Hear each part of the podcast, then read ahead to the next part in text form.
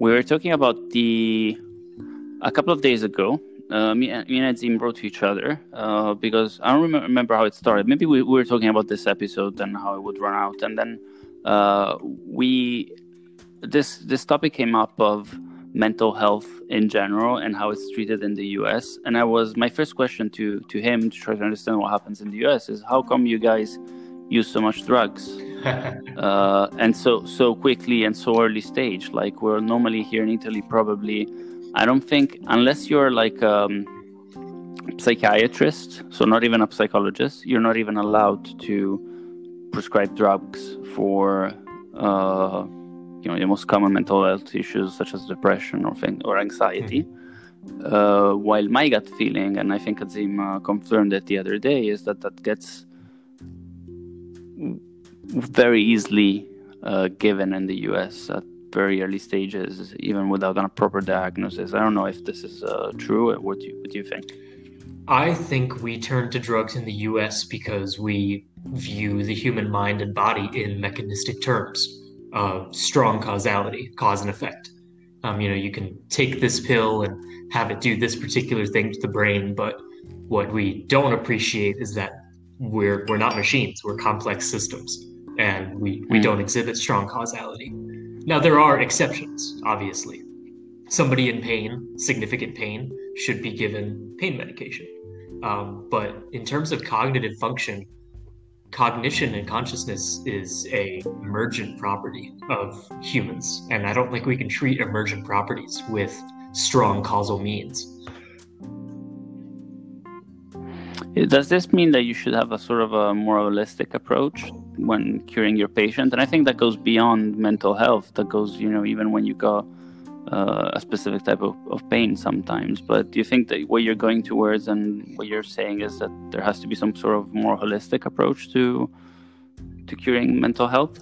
I think so, definitely. I think a holistic approach should be a part of any treatment. Um, a, a, surgeon should not be holistic. You know, a surgeon should do surgery, but yeah. when they're out of surgery, what are some of the activities and rehabilitation exercises planned because I bet there's a way to integrate holistic kinds of modalities that would improve the outcomes overall. Yeah, and by holistic, of course, we mean uh, not necessarily very, very complicated things, but sometimes it's even simply diet, or mm, physiotherapy, and maybe a little of uh, mental therapy too, in terms of you know getting out of uh, an injury or motivation and things like that. So, yeah, I think uh, I totally see that, and I think that's in, in current medicine. This is something I'm missing a lot, especially in Western medicine. I don't find that often. Uh, maybe um, osteopaths do sometimes have that kind of a holistic approach where they would have uh, uh, ask for an opinion even from a dentist or uh, gastroenterologist in some cases, and they, they work to, to build a big picture and try to understand what's going on with your body. While if you go to the specialist, uh, because of the sheer definition of the specialist itself, he, he's not going to look outside his bubble for the for the issue, and he's gonna he's gonna be sort of uh, sort of biased, right, in the in the in the research he's gonna do and uh, and the investigation. And also, I would also add so so many doctors are not curious enough to actually try to understand what's happening with you.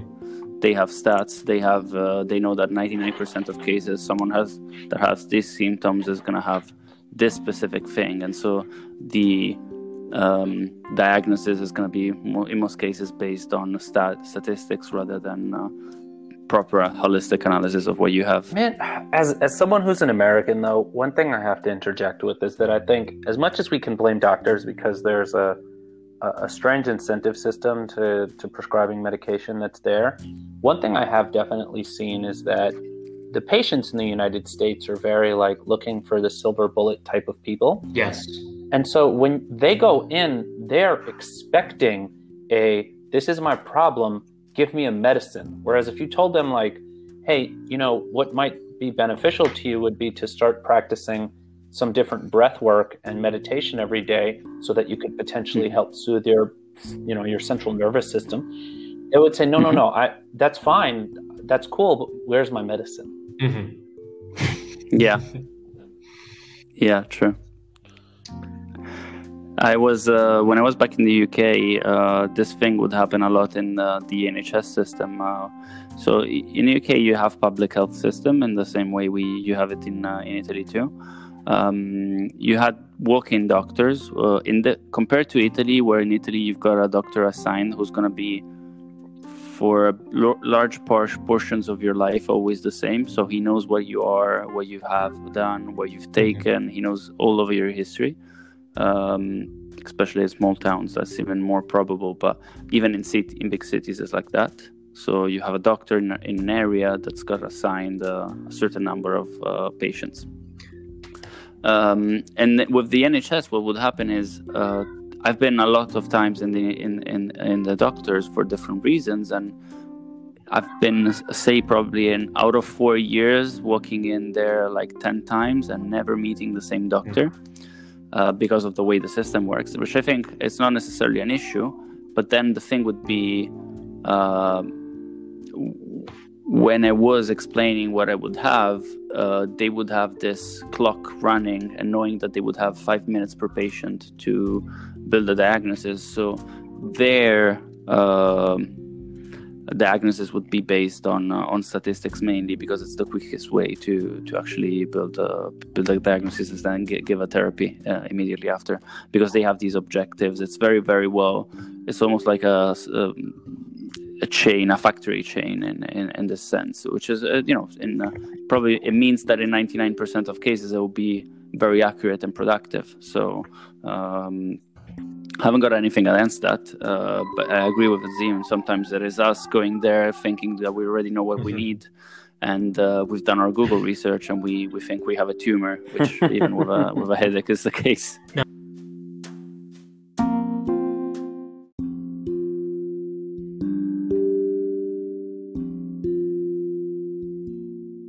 Your car can run out of gas, and you could even leave it in an abandoned field for like 10 years, and assuming it doesn't get rusted out you can start that car up again when you put more fuel in. The same cannot be said mm-hmm. for an organism. It's vital to the, our to our grand conversation on mental health that activity is everywhere all of the time. And really to understand this, we have to get rid of the idea that there is a stable sort of being. Everything is everything is change. Change is the only constant when it comes to not only our environment but our internal environment the the cognitive kinds of activities the electrical activities that make up our consciousness it's all going on all the time and if it were to stop we would die this reminds me of the uh, you can dig your feet into mm-hmm. the same river twice that's exactly where this Metaphor. is coming from that that was heraclitus uh, back in ancient greece i want to say 1400 something or probably older than that. I'm way off. but yeah, it was Heraclitus. Um, and that appeal to bodies of water in particular, uh, it's called the stream of life conception. And it's one thing that the philosopher John Dupre and Daniel J. Nicholson talk about in their book, um, A Processual Philosophy of Biology and that's where I'm. I, I mean, I, I, love the textbook. I'm a big fan. I hope to meet him in person one day. But that conception helps to make sense of diachronic form, how how a river can expel all of its water, all the all the water particles that are in a river now, tomorrow will be gone. Yet the river remains. So, what is it hmm. that has stayed constant here? And what has stayed constant is the activity. It is the change of water, just like that constant activity within an organism or the constant activity within a business. Uh, a challenge that we're seeing right now with the uh, shutdowns of you know worldwide economies because of COVID. How slow, how close to thermodynamic equilibrium can we bring restaurants and the hospitality industry and you know yada yada yada without causing them some kind mm-hmm. of structural failure how can we manage these systems without the system collapsing okay so change be- becomes a vital part of the system if not an endemic characteristic or feature of the system for it to survive if we're talking about Absolutely. complex systems. Absolutely. Ch- change is completely necessary. And uh, and it's chaotic. It's it's emergent. It's uh, not Mhm. necessarily something linear. Yeah, the the emergence and the restructuring is an interesting kind of avenue into the mental health question. Um, so, Hmm. I think that an effective solution to mental health would. There we go. I think that understanding the structure and function of the human nervous system is necessary if we want to understand mental health. I think that complex adaptive systems theory offers the best analysis tool when we talk about structure and function of a system. And ultimately, when it comes to designing a treatment that employs this kind of an understanding, I think that's going to be the trick to greater efficacy in mental health. Because right now, the average mental health outcomes across the industry are effective about 40% of the time. And Windows, if we sold you Windows that were effective 40% of the time, I think you would run us out of town. You're talking about uh, therapies that include uh, drugs, or uh, you're talking about? uh, I'm talking about? I'm talking about psychotherapies, but I mean, in, in theory, if there were a therapy with a drug that could initiate, and this is to a, a degree what psychedelics do. Um, there's an amazing book uh, called Hmm. the the Science of Connection, I believe, from uh, psychedelic to soul, something like that, uh, by Dr. Judy Holland from New York. She's a psychopharmacologist, um, and she talks about a deactivating of the. Oh God, I'm gonna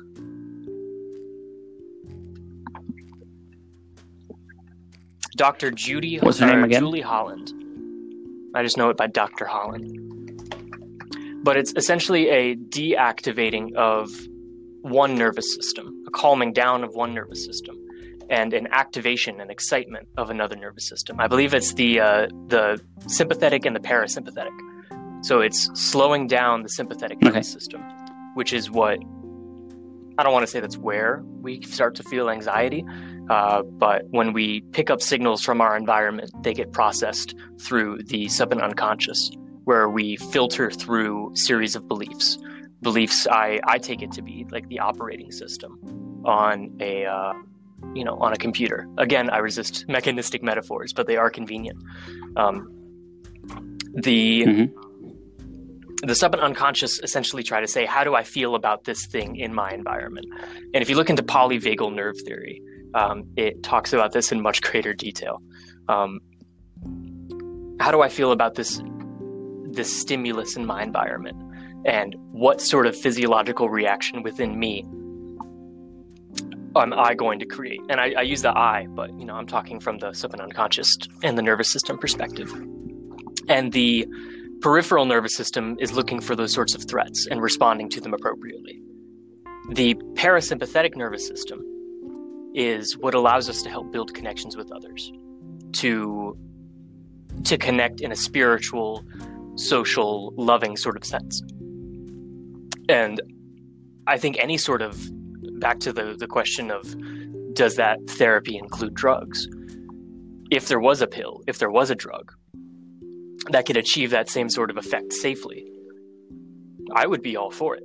And I think that is what psychedelic research is about, at least as far as Dr. Holland is concerned. I, I don't remember if she's using ecstasy, um, MDMA, or if she's using uh, psilocybin. I want to say psilocybin to treat PTSD and depression. And really, what it's doing is it's allowing a restructuring of the subunits within the system. And just to make a business analogy, if if there's an economic sort of crash like there was in March of 2020, that is a signal, that is a stimulus from the external environment into the internal. One of the great things about complex systems is they possess non intentional agency by differentiating interior from exterior. And we see that even in non biological cells. Like you can set up a saline gradient and and the the action, the activity through the membrane will move towards an equilibrium. And it's a differentiation of self from other. The economy and the nervous system do this in a similar sort of way. They can receive a shock from the external environment reorganize their internal units, their subunits, to be more optimal given the selection pressure. So if it's a temperature base, you know, if there's a wildfire, that's one selection pressure.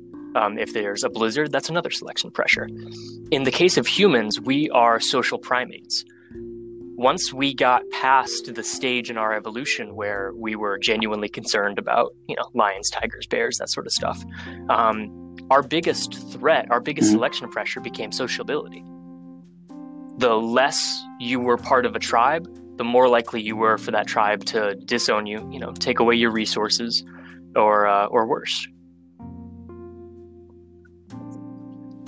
Honestly, so what I'm curious about is distilling this down for the everyday layman who doesn't necessarily have a lot of this knowledge is I'm curious, like other than let's say taking like a psilocybin uh, and not wanting to take you know an SSRI, what are some functional things that people could look into that would help them with some of these issues they face, like an anxiety or just like a overly activated part of their nervous system, mm-hmm. uh, in, in a simple way that they could get into because from my, my personal experience, for instance, like breath work and breathing are a big one.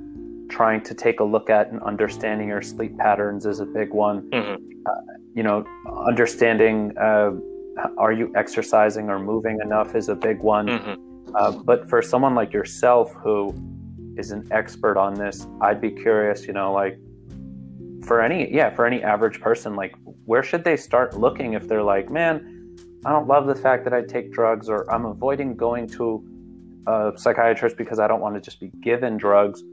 Where could they begin? Great question. Um, I think breath work is a great place to start. Um, and we employ that in our practice here. Um, first, I want to ask you the question Would you agree with the premise that an effective solution to treating an ailment of a complex system would be to encourage some sort of restructuring of the system's internal subunits. Without a doubt, With, and it would, without a doubt, what I'd say is, it would, it would also require not necessarily just treating the symptoms that I'm experiencing, but trying to understand what it is that has sort of gone awry in the complex system to cause the symptoms. Okay, right on. So, what I the place that I work at, we provide integrative neurofeedback. Um, and if you've never experienced neurofeedback, what that does is we measure your brain waves using QEEG. We process them through a computer algorithm, and then we feed them back to you in the form of sound. And brain waves are kind of like keys on a piano. There's low tones and there's high tones, and each of them communicate a different sort of internal communication to your system. They are your system communicating with itself about essential functions. So, you know, uh, who's going to do the heartbeat this time? You know, we, is the food digesting? You know, uh, keeping things running smoothly. Um, when an individual hears their nervous system via this brainwave, via neurofeedback, it sounds kind of like nonsense. It sounds like boop, boop, boop, boop, boop. But to the sub and unconscious parts of our brain, to the parts integral to our functioning, and more importantly, to the parts that trigger and operate our fear fear response, fight, flight, freeze, panic, um, as well as just kind of our general emotional response, our sensory motor neuron response. To those parts of the brain, the boop, boop, boop, boop makes perfect sense. It takes about two to mm-hmm. three seconds for that part to recognize the pattern as itself. So we're giving the system an opportunity to interact with itself in a way that can restructure those subunits organically. Now, what we're doing in addition is we're doing the cognitive psychological work alongside that to support because there is no there is no fear response. Those nerves don't fire unless there is a belief on some level that it is appropriate for those nerves to fire. And this goes back to metabolism the brain is incredibly chintzy when it comes to metabolic energy. It doesn't want to waste a drop. If it believes, or really if it fires in a way that is discordant with your belief, that is a waste of energy.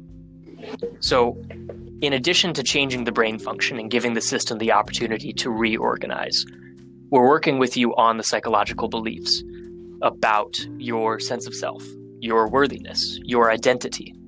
Um, we're getting to a place where you can identify a little bit more with why your system is reacting this way.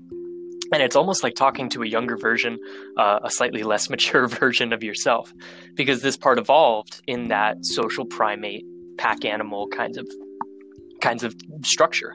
Um, and that is what the structures of those parts of the brain are optimized for.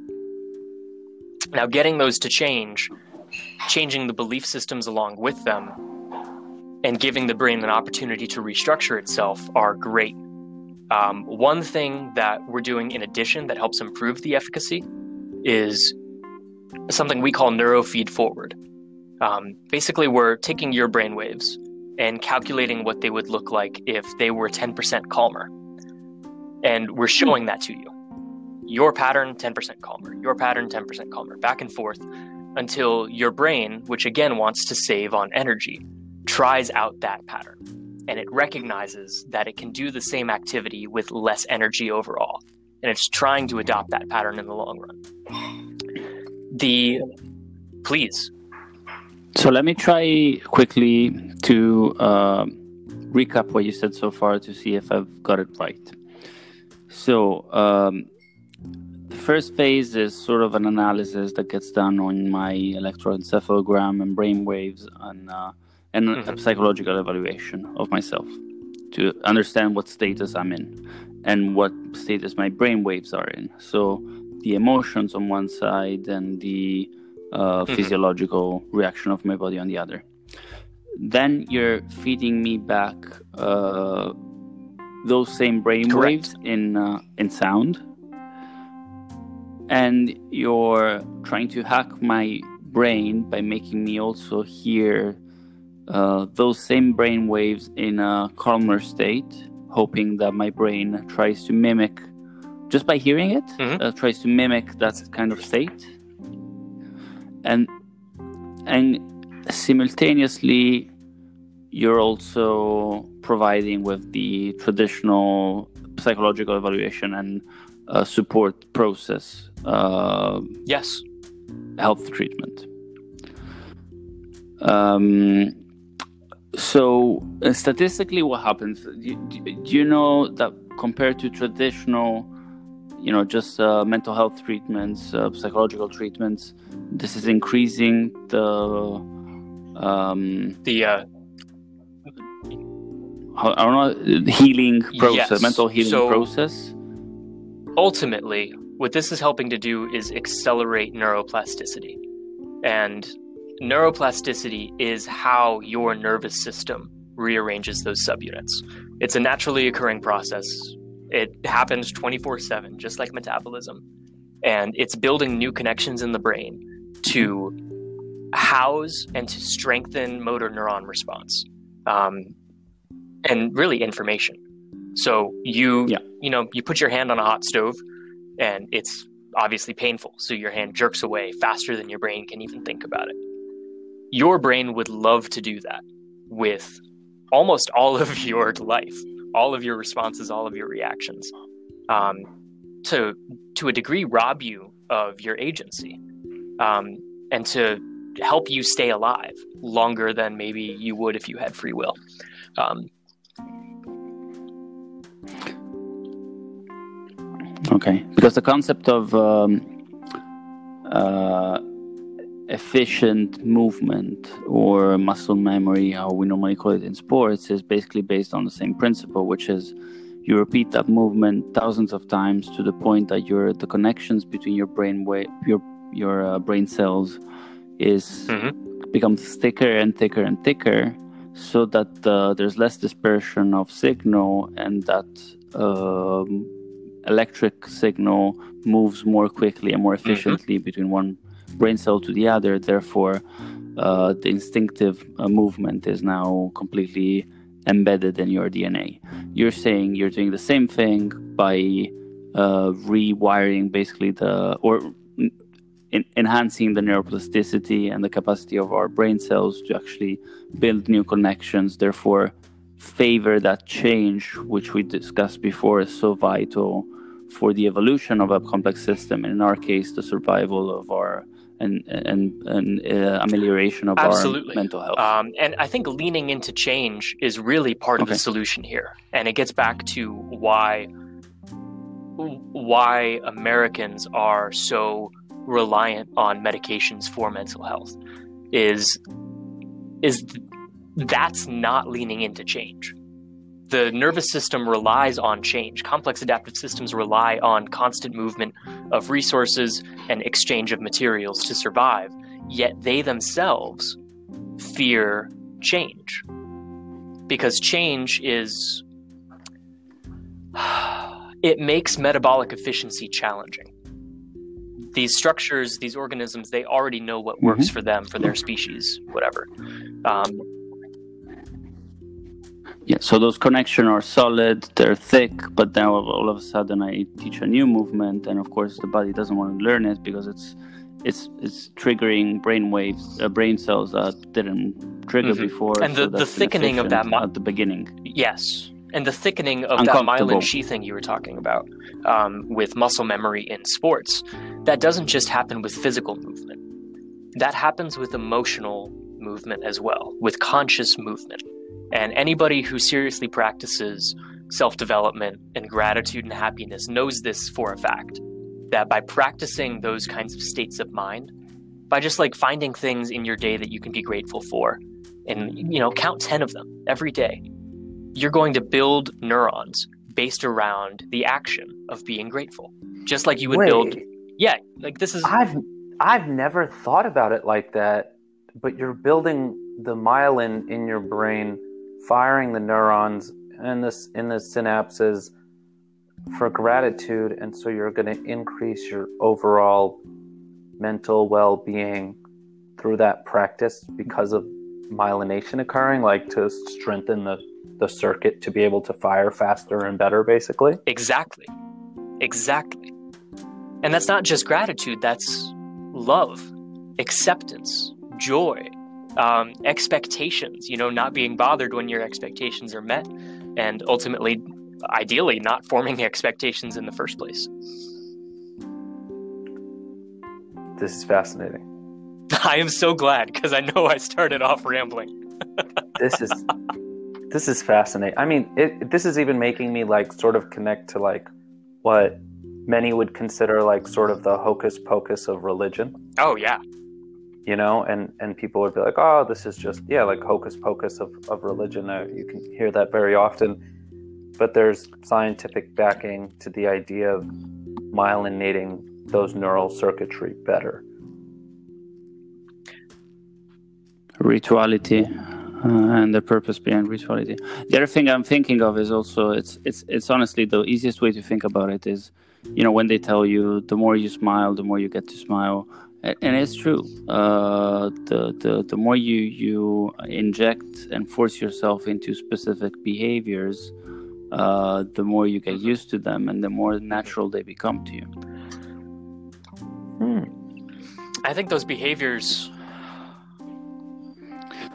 So this kind of gets into the question of intentionality versus behavior, mere behavior. And we are talking about subjective human consciousness here. So that gets sticky in a really good way. Um, because I think Mhm. what we consider, and just just my theory, having so I, I went through this process. I went through a treatment that utilizes these principles. And they did not ever design it to utilize these principles. It was a complete coincidence because they were tracking the structure and function of the nervous system and ultimately the emergent consequences. They were correlating the data between the subjective conscious experience of what it is like to have anxiety, you know, have anger, um, what have you, depression, PTSD, etc., with the physiological sorts of remnants. Because when an individual undergoes trauma, they build neural connections in response to that trauma to make sure essentially that they have a pre-programmed sub and unconscious response that can help defend them in the future. Um, uh, yeah, I could come up with an example, but I think that does it right there. Um, so there's you can see it in the brain, and you can sometimes even see when it developed. If it's in a part, if it's in a region of the brain that developed when you were, you know, between 15 and 25, there's a good chance that whatever trauma occurred happened in those year range. And then we can further kind of split hairs and see okay, was it a physical trauma or was it an emotional trauma? What is the reaction that this part of the brain is responsible for? Is it a related to some kind of physiological uh, protection aspect? Or if it's the part of the brain that triggers a you know a defensive emotional response, I think that's ultimately defending our psychology, our beliefs, because we don't like our when our beliefs are challenged. No. Oh nope. um, I want to go back to um, a practical example in the case of anxiety because one thing i'm trying to understand these days especially in a troubled time like the one we're living at the moment is um, the actual difference between anxiety and depression and if one is the mm-hmm. subunit of the other and then anxiety how many layers of anxiety can I have? so the way I understand the difference that? between anxiety and depression is anxiety is an activation. Um, anxiety excites the nervous system in a way to prepare it for a stimulus. So you you hear a you hear a, a loud crashing through the trees. You expect that there's a, a bear running at you. You get anxiety. Depression, as I understand, is more of a deactivation. Um, you know the the same bear is crashing through the same trees and you're like you know mm. what honestly today's the day let's do it um as far as as far as the treatment that, that goes, and this is one of the really interesting things is when you're treating a complex system as a complex system you can utilize the same approach no matter the pronunciation the uh, the particulars of the system.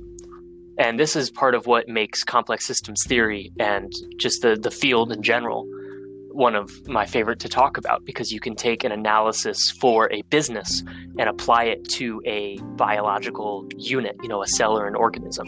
And then you can take that same analysis and talk about astrophysics or um, sociology. So I love it for that aspect. But underlying psychology, not underlying psychology, underlying depression and anxiety our fears, really, at the end of the day. Because those motor neurons, that, that relationship in the brain, that trackable patterned phenomena that we can identify as, oh, there goes anxiety or there goes depression, um, those don't get fired if not for fears. And I, I do want to say real quick that there are absolutely individuals for whom SSRIs are an excellent treatment. 100%. 100%. There's, yeah. Uh, serotonin reuptake what's an SSRI? Inhibitor, I believe. Uh, Azim, yeah. are you more educated on the pharmaceutical side? I, I, I almost went to medical school, but it's a selective serotonin reuptake inhibitor. Uh, is like the what it what it stands for, and it's essentially just like blocks. No, without getting into it, there that's one of the main forms of depression meds or depression and anxiety meds that people go on. Mm-hmm. Yeah. Okay.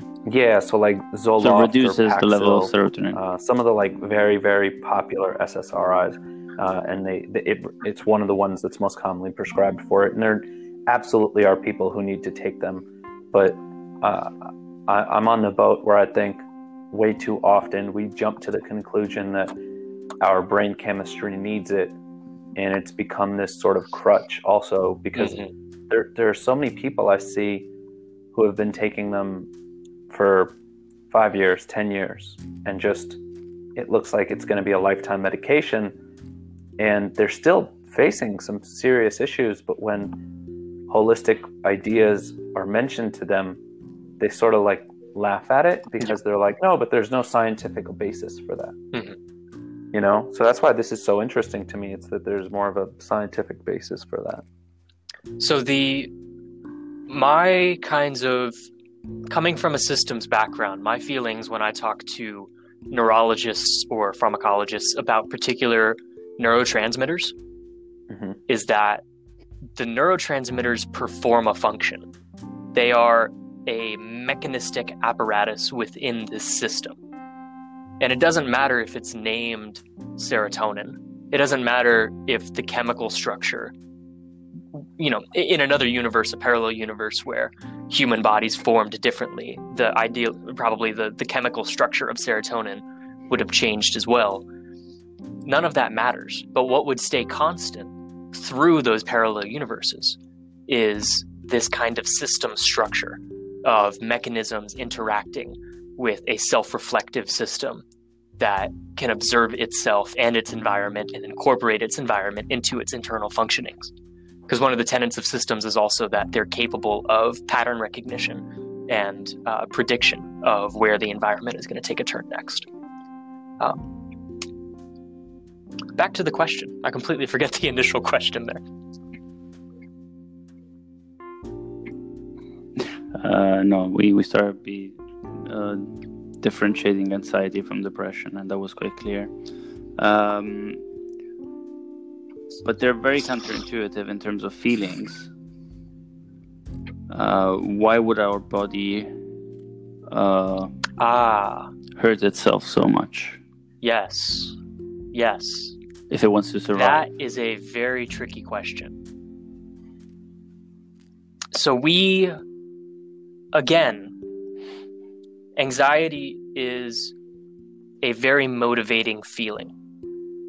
Um, motivating in the, you know, I have to take some kind of action about this. Um, and that's because our system, our neural network, again, I, I don't like mechanistic metaphors, but view it kind of like an old computer. Um, and the code is logical. You know, if you if you give it a one, it's gonna spit out a zero. But what the computer, what the nervous system is not good at doing, is looking at the big picture and providing some perspective and context. And that's one of those things that we have to train it to do through self betterment, you know, self development, what have you. The and again, this is a consequence of being a complex system, which human beings are organisms we are. Um, in a constant metabolic flow, a constant energy exchange, the the the chemical potential energy in the breakfast you ate this morning has been rotating through the earth through as long as as we've had organic molecules from which to extract potential energy. Um, these these parts of us have been around for thousands, hundreds of thousands, millions, literally billions of years. We are a very temporary kind of time slice of of how these atoms and these molecules within us are existing right now. But in a hundred thousand years, this same energy, provided it hasn't been lost to entropy, is is going to be flowing. And so we get the sensation, the subjective experience that that something is wrong right now. But it's because our system can't understand even in the terms of our own lifetime that this doesn't matter immediately. I mean, we are privileged human beings, truly, to live in a world where our immediate needs are met. Mhm. Or you and I are, at the very least, privileged to be able to talk through a computer like this. But when you're when you can't get water, when you can't get food and you can't get shelter, anxiety is a very appropriate response for the nervous system. But in an office building, I mean, I, I live in an apartment, uh, I have a car. For, for my nervous system to create anxiety when all of my needs are met, I understand the, the inclination, but ultimately, it's an inefficient use of my metabolic energy.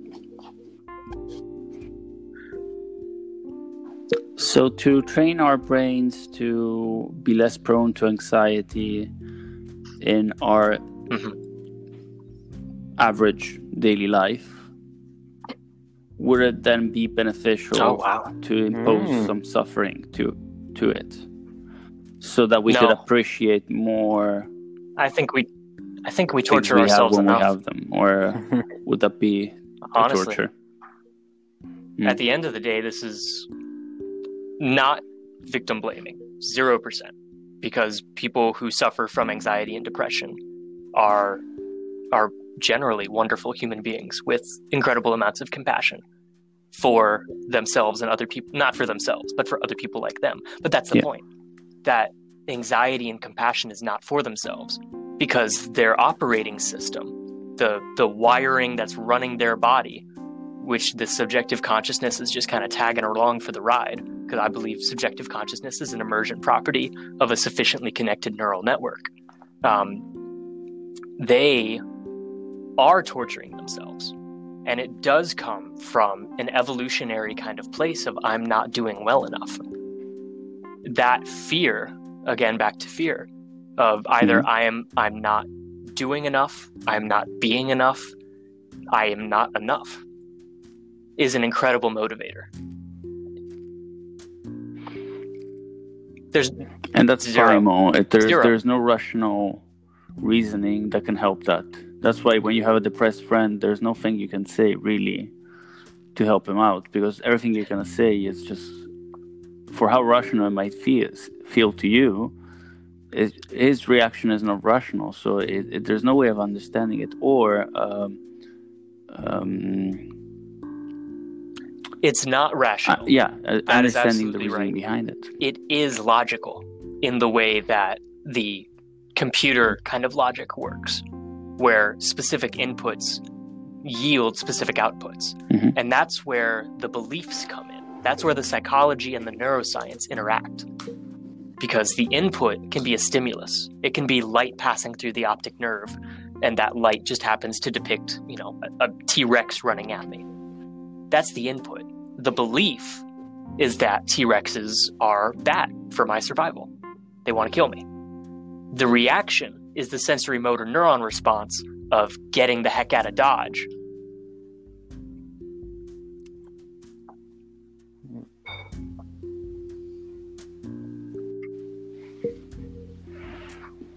Makes sense. I think every, everyone us has anyone, uh, uh, people close to them with the similar problems, and it's just, just, just uh, no way reasoning behind the fact, you know, trying to explain that the T Rexes don't exist because uh, to them in that moment, uh, Mhm. it's, uh, it's, it's, it's something So imagine primal that that's the from, treatment from could deep not inside. only affect Uh, the reaction, the logical computer logic part of it, of the input to the output.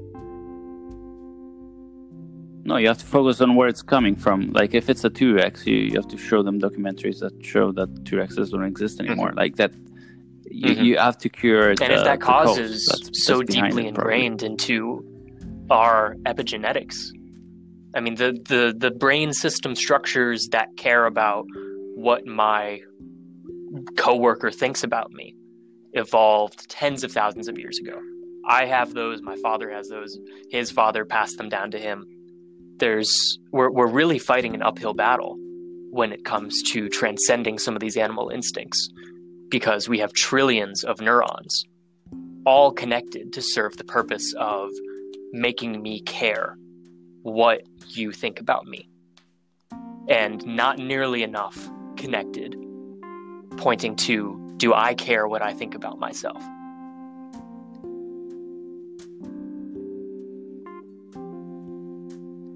That's how we feel about and I, ourselves. I, you asked you and about this the feel. Is this just a weird English phenomena, feeling about how we feel? Like I feel sad about feeling sad, or is that possible in Italian too? And does that translate into an illogical sentence?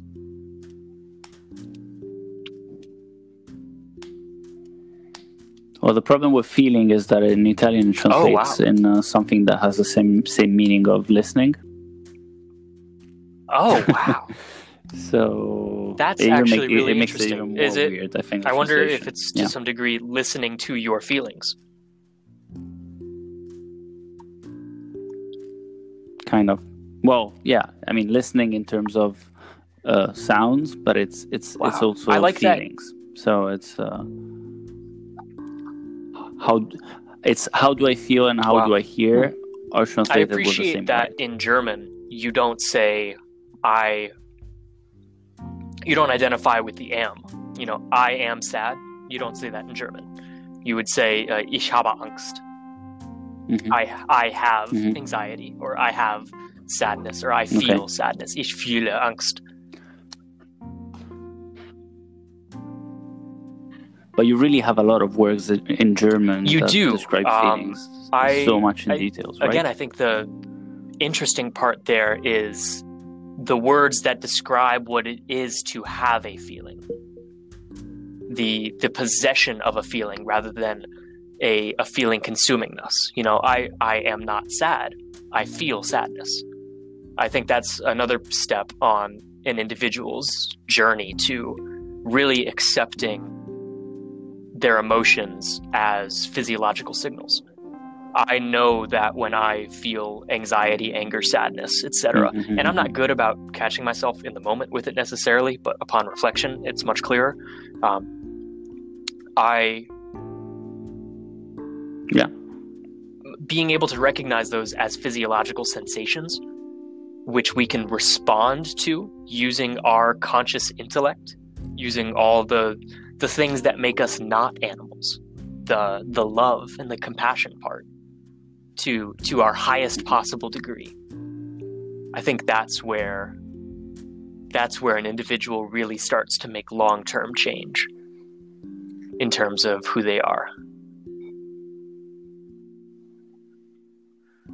No, honestly, I'm I'm just Tim, sort of in a place where like on this? I want to go read more about this and see how I can get this sound test done on my brain.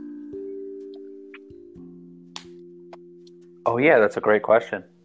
We do do not that in remotely um, too? We do have a mobile unit, so if you were to fly us over to Italy, um, we could we could come visit you and stay, you know, crash on your couch or something. Mhm. But uh, but no, right now, can I give a quick plug? Yeah. cool. So our company is Pathwaves.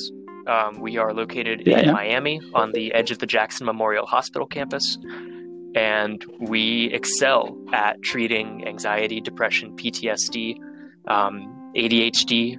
Uh, we we help kids with autism. We help old folks with Alzheimer's, um, and then what I'm most proud of is the work we do with high functioning adults, people who don't necessarily think they need help but want to perform from a neurological standpoint optimally. Okay, Okay, I'll, I'll put myself in that kind of situation, for instance.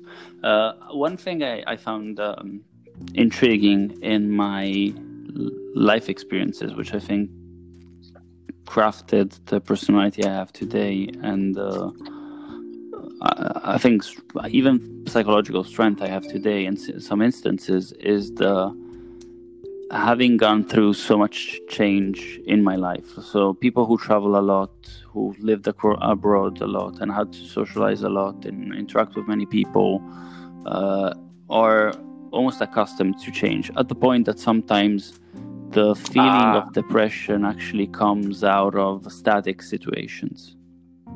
And you, you, you end up having to challenge yourself constantly. Otherwise, you're basically you're, you you feel like Uh-huh. you're uh, are stagnating in uh, in this um, swamp, uh, basically. Uh, that is life. Um, and uh, the interesting thing there that uh, I was thinking out loud when you when you were mentioning it, uh, the process before of uh, uh, sort of um, uh, the neurofeedback process and trying to build these uh, um, neuroplasticity and stimulate that. Uh, are there exercises that you have gone into suggesting to even healthy uh, adults or even children to sort of form a, a more less change adverse adult. to form a less. Is, is, there that? any, any any work like that you've done? Okay. So with children, is there anything you've done where you're trying to anticipate uh, problems that an adult could have just by stimulating already Oh, gotcha. at an early stage Yeah, with so specific exercises? I- uh, I do want to give like Carl Jung and and um, his, his due credit when it comes to talking about childhood experiences and their effect on adult psychology. Um, because an adult with anger issues is a Mhm. child with communication issues, is a child with insecurity issues. One thing that that this has taught me is that emotions are cocktails um, and they're layered, you know, like a like a sex on the beach or something. Um, what we see and what we taste at the top is fermented by ingredients at the bottom. And when we work with children, in a way, it's almost easier because they are closer to that immediate feeling, to that immediate connection.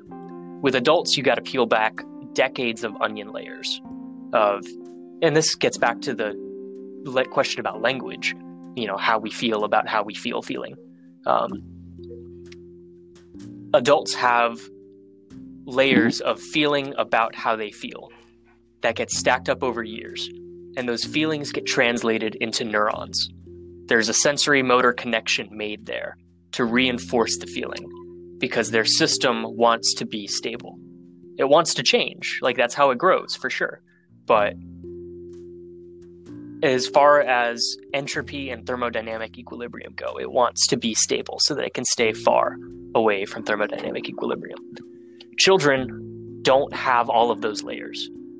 And their version of far from thermodynamic equilibrium is to more rapidly embrace change. You know, kids can bounce around from one activity to the next, one classroom to the next, um, one idea to the next. And their ability to get more out of this program than an individual would expect. It blows me away, truly. I mean, eight year olds can come in. And what in, in traditional neurofeedback, Mhm. they're using a Z score or an sLORETA method. And that's like a mega study done back in the 1980s that took like 50,000 Americans and figured out what the average, you know, 10 year old male brain looks like or average 30 year old female brain looks like. Part of my objection there is I think average people are stressed out. Mhm. Average Hmm. people do not have really efficient coping mechanisms or strategies. I I don't want to be average, and I don't wish that upon anybody else. Um, and it also leans leans into the idea that you have to be sick or something has to be wrong with you to benefit from neurofeedback. So I don't like that. One of the things they do with kids and sometimes with adults in traditional neurofeedback is they'll play a movie and they'll have sensors on your scalp while you're doing it. The more your brainwaves look like the version of brainwaves that they want you to be, the movie will play smoothly. Full color, full sound. Excuse me, I have hiccups. Um, no problems at all. As soon as your brain starts to get distracted or you start not doing, you know, what they're asking you to do, the image on the screen starts to gray. The color fades, the the sound fades, it gets staticky. And that is their version of training your brain to be different than it currently is. It doesn't address belief systems. It doesn't address the evolutionary biology and the uphill fight against trillions of neurons that care about what other people think of you. Um, and that works well with kids. And to a certain degree, we still do that with kids because they're not always fully, you know, conscious, present adults. You can't you can't you can't talk to them about um, about deep seated sorts of fears Mhm. in the same abstract way. But they nonetheless Mhm. get the effects. They can interact with their nervous system using this sensory language in almost an intuitive way, kind of like how kids learn technology so fast. Um, and ultimately, if it helps them, if it starts to make them feel better, less weird, less different from from others, I think it helps to give them perspective that you know adults struggle with this stuff too, and it's okay. And so I, I love working with kids. I think they're great. But gotcha. Um, Yeah. I think we're uh, we got enough stuff in.